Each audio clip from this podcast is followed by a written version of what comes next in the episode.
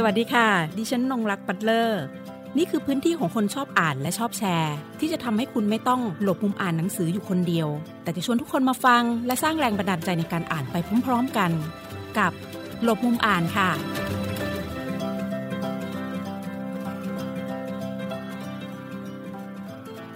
สวัสดีค่ะ หลบมุมอ่านวันนี้ ดิฉันจะพูดคุยกับคุณเชอริสาอินพิมพ์ หรือว่าน้องเชอรี่นะคะ ซึ่งเป็นผู้ที่ ทำงานศึกษาวิจัยนะคะในระดับปริญญาโทนะคะ ในหัวข้อที่มีชื่อว่า แม่กระเทยประสบการณ์และการรับรู้เกี่ยวกับความเป็นแม่ในสังคมไทย ภายใต้ปิตาธิปไตยทุนนิยมค่ะ โดยงานวิทยานิพนธ์เล่มนี้นะคะ เป็นของมหาวิทยาลัยธรรมศาสตร์ค่ะ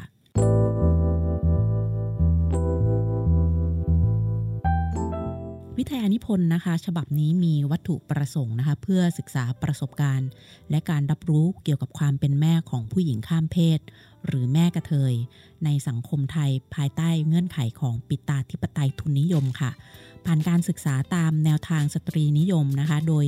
มีผู้ให้ข้อมูลนะคะ 15 คนด้วยกัน และแบ่งการศึกษานะคะออกเป็น 2 ส่วนค่ะ ในส่วนแรกนะคะ เริ่มต้นจากการศึกษาการรับรู้เกี่ยวกับความเป็นแม่ของผู้หญิงข้ามเพศ ชนชั้นกลางวัยทำงาน ที่ยังไม่ได้อบรับบทบาทการเป็นแม่จำนวน 15 คน กับส่วนที่ 2 นั่นก็คือเป็นการศึกษาเรื่องเล่าแบบสตรีนิยมค่ะ ผ่านประสบการณ์ของแม่กระเทย โดยนำเสนอผ่าน 2 กรณีศึกษา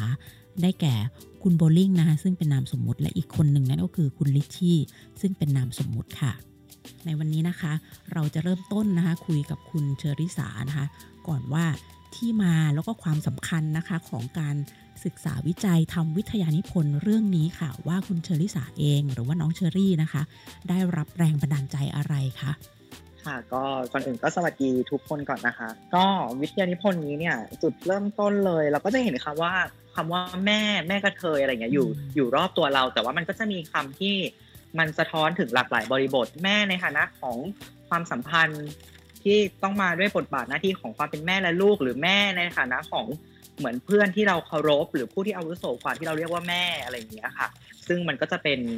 สิ่งที่เราพบเจอคุ้นหูกันในปัจจุบัน แต่ว่าในวิทยานิพนธ์นี้ก็โฟกัสถึงความเป็นแม่ที่ภายในสังคมไทยในเชิงของอบทบาทในการเลี้ยงดูลูกอะไรอย่างเงี้ยค่ะ ก็คือ เราก็จะเห็นในสื่อต่างๆ มากมายเพิ่มขึ้นว่าผู้หญิงข้ามเพศหรือในบทความนี้ที่จะใช้คำว่ากระเทยเนาะซึ่งคำว่ากระเทยเนี่ยที่ตั้งใจใช้ก็เพราะว่ามันสะท้อนถึงครอบคลุมถึงคำว่าเจตนารมณ์ของการใช้คำว่าสาวประเภทสองเพศที่สามสตรีข้ามเพศหรือผู้หญิงข้ามเพศใดๆก็แล้วแต่ ซึ่งมันสะท้อนให้เห็นถึงการประกอบสร้างองค์ความรู้ภายใต้ บริบทสังคมไทยได้อย่างชัดเจน เวลาเราพูดถึงคำว่ากระเทยเนี่ยมันก็จะครอบคลุมแล้วก็สะท้อนถึงการต่อรองอัตลักษณ์ตัวตนของประสบการณ์ ผ่านได้เห็นให้เห็นถึงความเป็นประสบการณ์ ผ่านการต่อรองอะไรที่มันมีความเป็นบริบทของประวัติศาสตร์อย่างยาวนานที่ผ่านมาอะไรอย่างเงี้ยค่ะ แล้วก็วิทยานิพนธ์นี้เนี่ยก็ไปโฟกัสเรื่องแม่ที่เป็นผู้หญิงข้ามเพศเป็นหลักนะคะ แต่ว่าด้วยข้อจำกัดที่ การเข้าถึงกลุ่มตัวอย่างหรือว่าที่อาจจะยังไม่ได้แสดงตัวมากในสังคมไทยหรือว่าเป็นเรื่องใหม่ หรืออาจจะไม่ได้ใหม่ในในก็ได้นะคะ แต่ว่าก็มันเป็นที่เพึ่งเป็นที่ถูกพูดถึง แล้วก็มีแสดงตัวผ่านสื่อสังคมอะไรอย่างเงี้ยค่ะ โดยเฉพาะในกลุ่มผู้หญิงข้ามเพศที่อ่าเป็น คนดังในสังคมอะไรอย่างเงี้ยก็เริ่มมีการรับเลี้ยงบุตร แล้วก็สวมบทบาทความเป็นแม่มากขึ้น ก็เลยเป็นสิ่งที่ทำให้มาสนใจบทบาทความเป็นแม่ แล้วก็ทำให้แบ่งการศึกษาออกเป็นสองส่วน เพื่อที่เราจะได้รู้ว่าอ่ากลุ่มที่ผู้หญิงข้ามเพศที่ยังไม่ได้โอบรับความเป็นแม่เนี่ยเขามีความคิดเห็นมีมุมมองยังไง แล้วก็กลุ่มคนที่อ่าผู้หญิงข้ามเพศที่โอบรับความเป็นแม่แล้วอย่างเงี้ยค่ะมีมี มุมมองหรือประสบการณ์อย่างไรที่จะมาแลกเปลี่ยนกัน จะให้น้องเชอรี่ได้ช่วยเล่าถึงว่าเออจากที่เราได้ทำการลงไปเก็บข้อมูลนะคะสองกลุ่มนี้เขามีความความคล้ายกันในในแง่ใดบ้าง แล้วก็ความต่างที่ประสบการณ์ของเขาได้รับเนี่ยค่ะความแตกต่างระหว่างสองกลุ่มเนี่ยเราก็จะเห็นชัดเจนในเรื่องของสถานะอะนะคะ ก็คือเราพยายามจะสร้างเหมือนเหมือนกลุ่มตัวอย่างเนี่ย ในในการศึกษาแรกที่เรายังศึกษากลุ่มคนผู้หญิงข้ามเพศที่เป็นชนชั้นกลางวัยทำงานในสังคมไทยที่ยังไม่ได้โอบรับความเป็นแม่เนาะมันมันก็จะมีแบ็กกราวที่แบบเขาอาจจะมีความสัมพันธ์ที่ดีกับแม่มากกว่าพ่อ หรือมีการยอมรับอัตลักษณ์ตัวตนในฐานะผู้หญิงข้ามเพศ ในลักษณะของการต่อรองกับครอบครัวหรือพ่อแม่กับความคิด หรือการพิสูจน์ตัวเองภายในครอบครัวเนี่ยตั้งแต่เด็กแล้วก็มาสู่การยอมรับในปัจจุบันอะไรอย่างเงี้ค่ะทุกคนก็จะมีแบ็กกราวคล้ายๆกัน แล้วก็อ่าส่วนใหญ่ที่ถามเนี่ยในในกรณีที่ยังไม่ได้อบรับความเป็นแม่เนี่ยค่ะก็อ่าเกือบครึ่งก็มีความต้องการที่อยากจะมีมีมีบุตรในอนาคต แต่ว่าความต้องการนั้นเนี่ยมันก็แบ่งออกเป็นสามกลุ่มด้วยกันนะคะ ก็คือความต้องการที่จะมีลูก แบบมีเงื่อนไขก่อนกลุ่มแรกก็คือ ความมีเงื่อนไขเนี่ยภายใต้สังคมไทยเนี่ยเขาก็จะแฝงมาด้วยคือหนึ่งคือความพร้อมทางการเงิน แล้วก็สถานการณ์สังคมในปัจจุบันที่ยังไม่เอื้ออำนวย เช่น บรรยากาศของกฎหมาย การยอมรับ หรือว่าการอำนวยความสะดวกในชีวิต ในฐานะของชนชั้นกลางที่เขาจะเข้าถึงบทบาทของความเป็นแม่ หรือการเลี้ยงลูกให้มีคุณภาพได้นะคะ แล้วก็อีกกลุ่มหนึ่งก็จะมองว่า มีความต้องการที่จะมีลูกหรือว่ามีความต้องการ ที่จะเป็นแม่อย่างไม่มีเงื่อนไขอะไรใด ๆ เลย เพราะว่าเขาก็มองว่าการมีลูกเนี่ย มันเป็นการเพิ่มโอกาสในชีวิต แล้วก็เป็นส่วนหนึ่งของการประกอบสร้างความเป็นครอบครัวที่ที่สมบูรณ์ในในความหมายของเขาอะนะคะ ก็คือมันก็คือเป็นภาพที่ว่า อ่าเขามองว่าความสมบูรณ์ของครอบครัวเนี่ยคือการมีลูกอะไรอย่างเงี้ยค่ะ แล้วก็อีกอย่างหนึ่งก็คือการมีลูกเนี่ยมันเป็นการเติมเต็มตนเอง ก็คือผู้หญิงเติมเต็มตนเองในที่นี้ก็คือผู้หญิงข้ามเพศเนี่ยบางส่วนเนี่ยก็เชื่อว่ามันเป็นการเติมเต็มในลักษณะของความเป็นหญิงในตัวเองให้มากขึ้นได้นะคะ แล้วก็หรืออีกกลุ่มหนึ่งก็จะบอกว่าไม่มีความต้องการที่อยากจะมีลูกเลย เพราะว่าอะไร เพราะว่าในสังคมไทยเนี่ยในปัจจุบันเนี่ยในบริบทของความเป็นแม่ต่างๆ เขาบอกว่าความพร้อมของตัวเองเนี่ยยังไม่มีความพร้อม แล้วก็มองว่าการเลี้ยงลูกเนี่ยมันมีความยากนะคะ หรือว่าบางคนก็อาจจะมองไปถึงขั้นว่าการการเลี้ยงลูกเนี่ยมันเป็นภาระเลยเนี้ยค่ะ แล้วอีกประเด็นหนึ่งที่สำคัญก็คือเขาเขามองว่าการเลี้ยงดูอ่าหรือว่าความสัมพันธ์ภายในครอบครัวในอดีต หรือตอนที่ผู้หญิงข้ามเพศนั้นเป็นเด็กอะค่ะ มันส่งผลต่อความคิดในการตัดสินใจหรือว่าการมีลูกในปัจจุบันมากเพราะบางคนอาจจะมีความรู้สึกว่าเราต้องพ่อแม่ไม่ยอมรับหรือว่าอะไรเงี้ย แล้วเขาอยากจะมาประกอบสร้างครอบครัวใหม่ ใด ๆ ก็ตามที่อยากจะเป็นแม่หรือมาทำการหน้าที่ตรงนี้ให้มันมันดีขึ้น หรือว่าอีกเงื่อนไขหนึ่งที่สำคัญก็คือเขามองว่าจำเป็นอย่างมากที่ จะต้องมีแฟนหลายในในกลุ่มตัวอย่างส่วนใหญ่นะคะ ก็จำเป็นอย่างมากเลยที่จะต้องมีแฟนหรือเป็น partner หากจะต้องตัวเองต้องมีลูกผ่านการรับเลี้ยงหรือว่าใด ๆ ก็แล้วแต่อย่างเงี้ยค่ะ เพราะว่าเขาบอกว่าอ่าด้วยสถานะอะไรหลาย ๆ อย่างหรือว่าด้วยการนิยามความเป็นครอบครัวในสังคมไทยอย่างเงี้ยค่ะ ก็คือมันก็ยังคงจำเป็นอยู่อะไรอย่างเงี้ยค่ะ แต่ว่าในกรณีของผู้หญิงข้ามเพศที่อบรับความเป็นแม่แล้วเนี่ยค่ะเขาค่อนข้างที่จะมีอ่าเขาเรียกว่าเศษสถานะนะคะ ที่กลุ่มในกลุ่มตัวอย่างสองคนที่เราเลือกมานะคะ แล้วก็รับเลี้ยงลูกเนี่ยโดยมีเงื่อนไขแบบเดียวกันเลยก็คือ ส่วนใหญ่เขาก็คือเขาเป็นคนที่มีความพร้อมทางด้านการเงิน แล้วก็มองว่าการสร้างครอบครัวเนี่ยที่มีความสมบูรณ์เนี่ยคือการต้องมีลูก แล้วก็ทั้งสองคนเนี่ยก็ มีพาร์ทเนอร์อะไรอย่างเงี้ยค่ะ ก็คือมันก็สะท้อนอะไรบางอย่างของผู้หญิงข้ามเพศในสังคมไทยที่ผ่านการอ่ารับเลี้ยงลูกหรือการประกอบสร้างครอบครัวนะคะ หรือการเป็นแม่ ถ้าฟังจากตรงนี้จุดหนึ่งก็คือเขาก็อยากจะ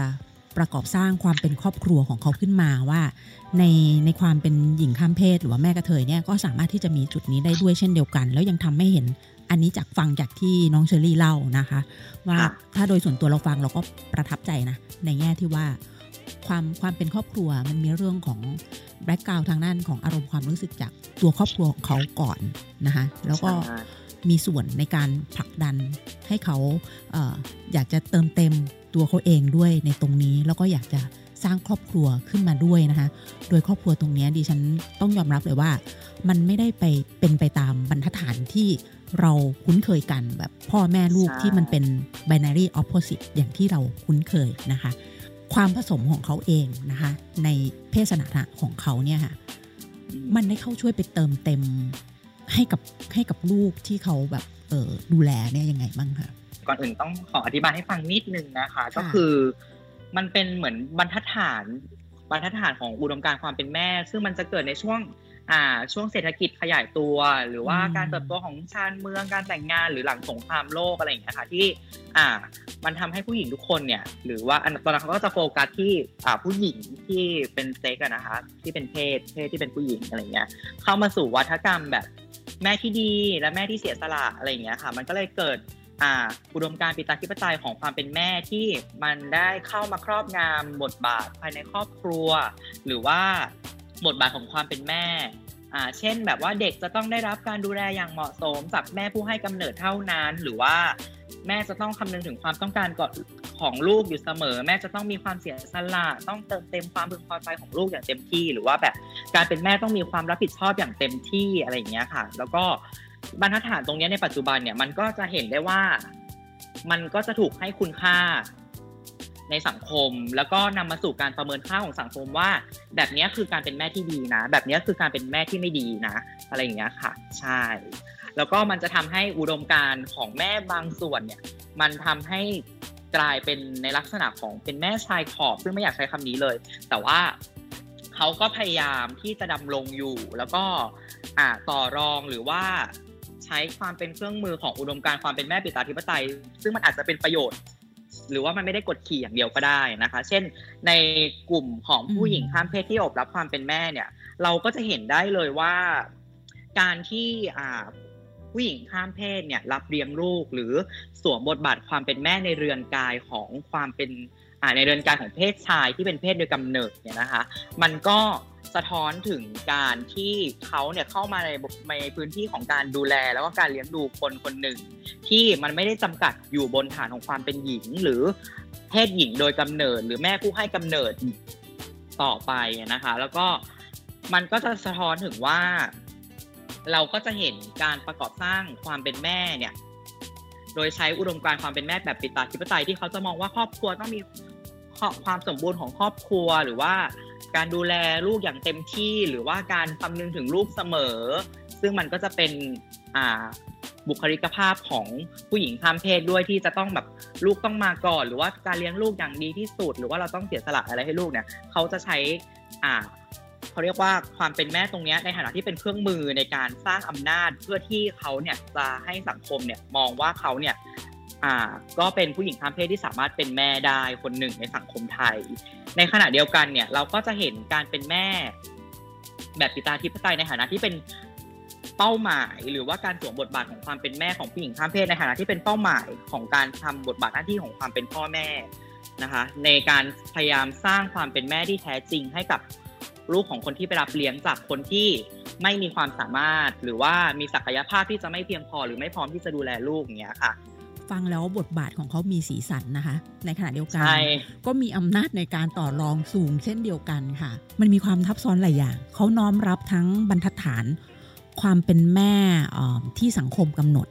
ไว้ด้วยนะคะ เพื่อเอาไปเป็นการต่อรองนะคะ กับตัวสังคมเอง หรือแม้แต่กับตัวลูกนะคะ ที่เขาดูแลอยู่นะคะว่า การเป็นแม่ดีอะแม่ที่ดีคือคือเขาก็มีจะมีรูปแบบมีฟอร์มตรงนี้ของเขาอยู่ว่าต้องเป็นแบบนี้นะ ในขณะเดียวกันเขาต้องต่อสู้ว่าเขาก็ต้องต้องทำให้ได้ให้ดีที่สุดด้วยอะไรอย่างเงี้ยทำให้เกิดการยอมรับได้ด้วยเช่นเดียวกันนะคะตอนที่ลงแบบเก็บข้อมูลอย่างเงี้ยมัน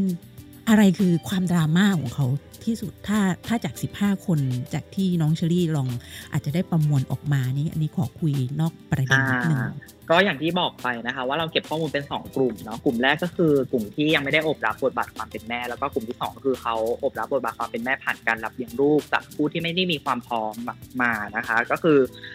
ในกรณีแรกเนี่ย เราก็จะเห็นความความเขาเรียกว่าอะไรความกังวลหรือข้อจำกัดต่างๆ หรือความ ท้าทายในสังคมที่เขาสะท้อนออกมานะคะ แล้วก็ข้อจำกัดเอาเอาความท้าทายก่อนละกัน ความท้าทายที่เห็นเนี่ยเขาก็จะมองถึงในเรื่องของอ่าการปรับตัวต่อสภาพสังคมที่เปลี่ยนแปลง หรือว่ามุมมองต่อสังคมที่มองต่อการเป็นแม่ของกระเทย หรือว่าผู้หญิงข้ามเพศเนี่ยเขาจะมองว่าเขาก็ยังมีบางส่วนที่รู้สึกว่าสังคมเนี่ย มองว่ากระเทยไม่สามารถเลี้ยงดูลูกได้ หรือคนยังมอง คนในสังคมไทยเนี่ยยังมองคนไม่เท่ากัน แล้วในขนาดเดียวกันเนี่ยเขาก็ยังมีมุมมองต่อแม่กระเทยด้วยกันเองว่า แม่กระเทยเนี่ยอาจจะขาดความรู้ หรือความเข้าใจในการเลี้ยงดูลูกในบางอย่าง แล้วก็ความกดดันหรือความกังวลอย่างหนึ่งเลยก็คือ นอกจากสิทธิประโยชน์แล้วก็สวัสดิการต่างๆ ในสังคมแล้วหรือว่าอย่างหนึ่งก็คือเรื่องการยอมรับตัวตนของแม่กระเทย ของลูกของเขานั่นแหละค่ะ แล้วก็ไปถึงการยอมรับในกรณีของผู้หญิงข้ามเพศด้วยกันเอง ในกรณีของการยอมรับตัวตนในการในในแม่กระเทยเนี่ยเขาก็จะพูดถึงประเด็นเรื่องของ how to ที่จะบอกความจริงกับลูกอย่างไรอ่าอย่างไรถึงเมื่อพร้อม สถานการอืณ์มตอนไหนถึงจะบอก อย่างเงี้ยมันก็จะมีความท้าทาย ซึ่งมันก็ส่งผลต่อความกังวลบางอย่างของของแม่กระเทยด้วย หรือว่าคนที่อยากจะสวมบทบาทความเป็นแม่ หรือว่าในกรณีของการสร้างการยอมรับในสภาพครอบครัวและธรรมชาติของการเป็นแม่กระเทยอย่างเงี้ยค่ะ ก็คือเมื่อลูกโตขึ้นโตขึ้น แต่ว่าในกรณีที่เราไปสัมภาษณ์คนที่อบรับความเป็นแม่แล้ว คือลูกเขายังเล็กอยู่ยังไม่ได้ถึงขั้นแบบ อ่า ที่จะมีพัฒนาการที่จะรับรู้หรืออะไรแบบโตขึ้นได้แบบมีความคิดในลักษณะหนึ่ง อันนี้ก็เป็นเรื่องที่ต้องติดตามต่อ ความเป็นแม่กระเทยเนี่ย มันก็จะสะท้อนให้เห็นถึงความสามารถในการเลี้ยงลูกที่มันจะเอ็กซ์ต้าในแง่ของอ่าความเข้าใจในมิติ ความเป็นเพศหรือว่าความไวต่อสภาพจิตใจของลูกเนี่ยมากกว่าใช่เขามีความเซนซิทีฟสูงว่างั้นเถอะ ใช่ค่ะ คือเข้าใจความต้องการของคนอื่นได้ดีกว่ามอะไรเงี้ยค่ะ ใช่ น้องเชอรี่ตรงที่น้องเชอรี่บอกว่า ระหว่างแม่กับเธอด้วยกันเองเนี่ย ปัญหามันคืออะไร มันคือเรื่องของความเหลื่อมล้ำไหมหรือว่า ความที่อ่าฉันเหนือกว่าเธอหรือเปล่า คืออันเนี้ยมันก็เป็นประเด็น เรื่องของถ้าพูดในแง่ของอ่าเขาเรียกชนชั้นอำนาจ หรือว่าอ่าการสถานะทางเศรษฐกิจอะไรเงี้ยก็คืออมมันมีผลต่อการเข้าสู่ความเป็นแม่ หรืออมแม้กระทั่งการเข้าสู่การประกอบสร้างยังไม่ต้องถึงความเป็นแม่ก็ได้ก็คือค่ะความเป็นผู้หญิงข้ามเพศเองนี่แหละ มันก็จะมีการจัดลำดับทางสังคมในแง่ของความเป็นผู้หญิงมากกว่าน้อยกว่าหรือว่าอ๋อมอะไรแบบเนี้ยนะคะ ในหมู่ของผู้หญิงข้ามเพศเอง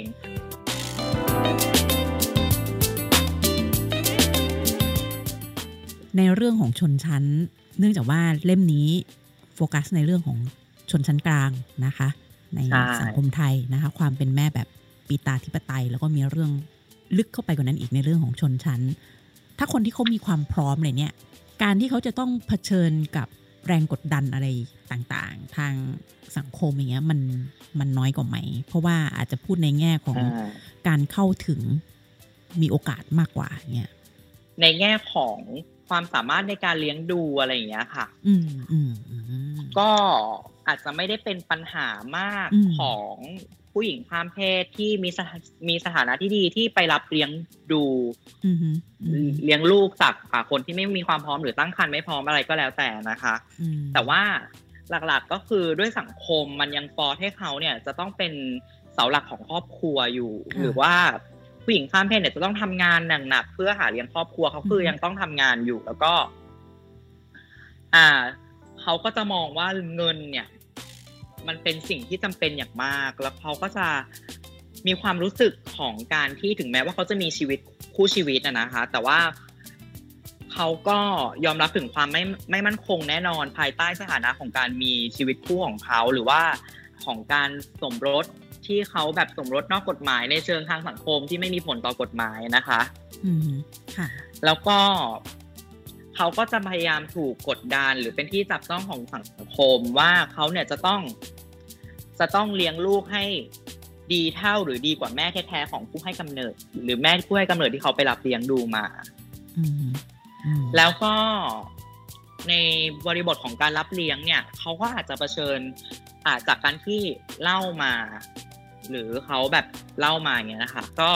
มันก็จะพบความแปลกแยกในตนในการรับเลี้ยงดูบุตรจากประสบการณ์ของการรับรับรับเลี้ยงลูกนะคะ จากคนที่ตั้งครรภ์ไม่พร้อมหรือว่าอะไรอย่างเงี้ยค่ะ มันก็จะพบความแปลกแยกในสามระดับนะคะ ระดับแรกก็คือความแปลกแยกในลักษณะของการของแม่ผู้ให้กำเนิดที่ไม่สามารถเป็นเจ้าของบุตรได้นะคะ ก็คือต้องผ่านการรับเลี้ยงแล้วก็ไม่รู้สึกถึงอ่าอ่าความเป็นเจ้าของบุตรอย่างแท้จริงอะไรอย่างเงี้ยค่ะอืม แล้วก็ความแปลกแยกของผู้หญิงข้ามเพศ ที่รับบุตรมาเลี้ยงในเชิงอ่า ทางสังคมที่ไม่ได้มีความผูกพันในเชิงทางชีวภาพหรืออะไรอย่างเงี้ยนะคะอืมแล้วก็คความแบ่งแยกในระดับที่สามคือ อ่า ความแบ่งแยกกับสังคม ในแง่ของการไม่สามารถเป็นแม่ตามกฎหมายได้ในสังคมไทยใช่ก็อาจจะทำให้มันนำมาสู่ อ่า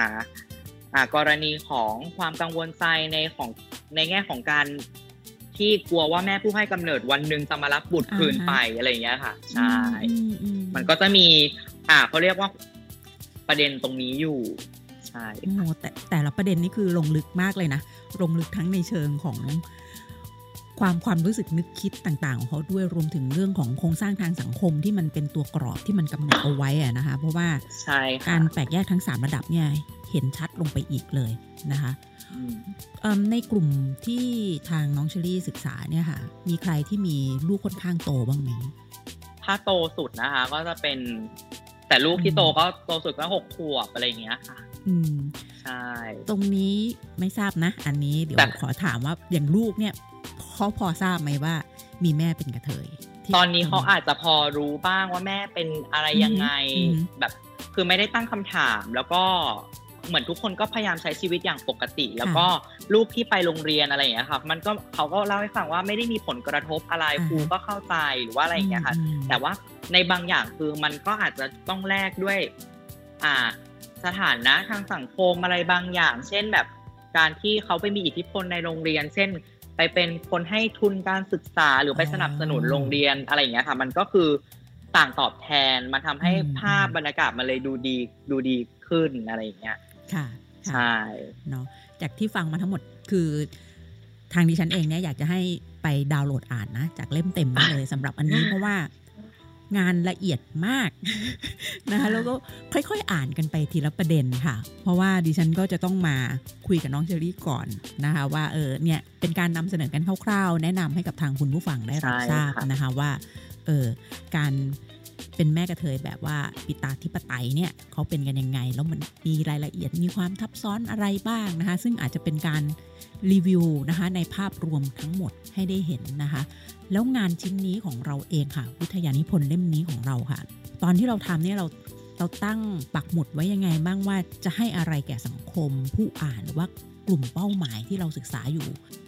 เป้าหมายหลักๆ อันแรกเลยเราก็อยากจะสะท้อนภาพความเป็นแม่ในลักษณะที่มีความหลากหลายในสังคมไทยที่ไม่ได้ถูกจำกัดในลักษณะของแค่ความเป็นแม่ในเชิงชีวภาพนะคะ แล้วก็ ภายใต้บริบทสังคมไทยเนี่ย เราก็จะพยายามสะท้อนให้เห็นถึงพลังอำนาจของการเป็นแม่ ผ่านแม่กระเทยนี่นะคะ ที่พยายามจะต่อรองอำนาจอะไรบางอย่าง หรือว่าพยายามที่จะดำรงความเป็นแม่อยู่ภายใต้อุดมการณ์ความเป็นแม่แบบปิตาธิปไตย แล้วก็สังคมแบบทุนนิยมแบบในสังคมไทยที่ เรารู้สึกว่ามันอาจจะมีความท้าทายความยากหรือข้อจำกัด แต่เขาก็มีการ อ่าเขาเรียกว่าเอามาใช้เป็นเครื่องมือหรือว่าต่อรองกับมันหรือว่า มาโอบรับความเป็นแม่ ซึ่งเราก็จะเห็นถึงความพยายามตรงนี้ ก็พยายามที่จะสอนสะท้อนผ่านประสบการณ์ของในลักษณะของความผู้ที่ผู้หญิงข้ามเพศที่อบรับความเป็นแม่แล้ว หรือว่ายังไม่ได้อบรับความเป็นแม่ออกมานะคะ ก็จะได้เห็นถึงมุมมองในลักษณะหลาย ๆ ด้านที่ได้พูดถึงไปข้างต้น แล้วก็พยายามจะทำให้เห็นถึง สังคมที่ควรจะต้องตระหนักถึงการผนวกรวมทางสังคมในเชิงกฎหมาย ที่มันจะส่งผลต่อการวางแผน แล้วก็กำหนดทิศทางหรือภาพอนาคตของกลุ่มผู้หญิงข้ามเพศ หรือแม้แต่ผู้ที่มีความหลากหลายทางเพศอื่น ๆ ว่า ถ้าเขาได้สร้างบรรยากาศที่ดีในในแง่ของกฎหมาย หรือการใช้ชีวิตเนี่ยมันทำให้กลุ่มคนเหล่านี้ ซึ่งเดี๋ยวมันอาจจะเป็นกลุ่มหลักในสังคมไทยในอนาคตก็ได้ หรืออะไรก็ตาม เขาจะได้มีเป้าหมาย แล้วก็สามารถวางแผนชีวิตได้อย่างอย่างที่มันมั่นคงกว่านี้ หรือมีคุณภาพชีวิตที่ดีกว่านี้มากขึ้น แล้วก็ในแง่ของการทำงานในในในระบบสังคมไทยเนี่ยสำหรับผู้หญิงที่โอบรับความเป็นแม่แล้วเนี่ยค่ะ ส่วนใหญ่ก็จะทำงาน เป็นอาชีพอิสระ แต่ในกรณีที่ถ้าเขาก้าวเข้าสู่ระบบการทำงานประจำอย่างที่สัมภาษณ์ในกลุ่มผู้หญิงข้ามเพศที่ยังไม่ได้โอบรับความเป็นแม่ 15 คน ซึ่งส่วนใหญ่ทำงานประจำหมดเลย มันก็เป็นการทำงานประจำของเขามันก็เป็นปัจจัยหลักเลย ในการที่เขาเนี่ยจะจะเป็นแม่มีความคาดหวังต่อการเป็นแม่หรือว่าอะไรอย่างเงี้ยค่ะเพราะว่าเขาก็มองว่าการจ้างงานขนาดแม่ปกติเนี่ยในบางบริษัทหรืออะไรอย่างเงี้ยมันยังไม่ได้ถูก อ่าอินคูชันเข้ามาเลย หรือว่าในกรณีของความยืดหยุ่นในการทำงาน หรือหากจะมีแล้วก็คืออาจจะต้องแบบว่ากำหนดในสำหรับบุคคลที่จดทะเบียนสมรสแล้วหรือเปล่าหรืออะไรอย่างเงี้ยค่ะก็คือมันไม่ได้มีความเหมาะสมยืดหยุ่นที่จะรองรับความหลากหลายภายในสังคม ที่มันเกิดขึ้นในสังคมไทย แล้วก็อีกอย่างหนึ่งก็คืออ่ามันก็จะสะท้อนให้เห็นถึงความกังวล อย่างที่บอกว่าของการเป็นพ่อแม่หรือคนที่อยากจะ อ่าสวมบทบาทความเป็นแม่หรือใด ๆ ก็ตามของผู้หญิงข้ามเพศ ที่มันโฟกัสอยู่ที่ปัจจัยภายนอกของสังคมมากกว่าตัวตนของตัวเอง โดยเฉพาะเช่นในสถาบันต่างๆ ที่ยังไม่ได้เปิดกว้าง เช่น ลูกจะต้องไปอยู่ในสถาบันการศึกษา แล้วสถาบันการศึกษาจะมองอย่างไร อะไรอย่างเงี้ย หรือว่าสถาบันที่มีความสัมพันธ์เชิงเพศสถานะ สูงมาก ๆ มีความสัมพันธ์เชิงอำนาจสูงมากๆเงี้ย คือเขาจะมีชีวิต หรือเขาจะให้ลูกไปดำเนินชีวิตอยู่ในสภาพแวดล้อมแบบนั้นได้อย่างไรเงี้ยเขายังไม่เห็นภาพตรงนี้ก็เลย อ่า พยายามที่จะสะท้อนให้เห็นหลาย ๆ รูปแบบอะค่ะใช่ค่ะก็ก็ถือว่าเป็น เป็นตัวตั้งต้นนะคะ ให้กับผู้ที่อยากจะศึกษาหรือว่านำไปต่อยอดได้ด้วยนะคะ จากที่น้องเชอรี่ได้ทำเอาไว้ให้นะคะ คิดว่ามันยังมีประเด็นอีกเยอะเลยในในระหว่างทางที่มันซ้อนทับอยู่ในความเป็นเป็นแม่กระเทยของเขา ในความเป็นผู้หญิงข้ามเพศ แล้วก็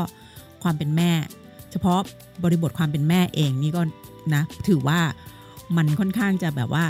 แห่ขนบแล้วนอกกรอบทุกอย่างเลยนะคะออกมาแล้วก็ ทำให้ตัวเขาเองเนี่ยมีบทบาทขึ้นมาด้วยถึงเป็นเป็นงานที่ต้องต้องบอกว่ายังไปได้ต่ออีกเยอะนะคะยังไปได้ต่ออีกเยอะค่ะแต่ว่ามันอาจจะเป็นด้วยแง่ของข้อจำกัดของเวลาแล้วก็เรื่องการศึกษาอะไรอย่างเงี้ยด้วยอะค่ะใช่นะคะนะคะการเกิดขึ้นนะคะของแม่กระเทยนะคะ ทาง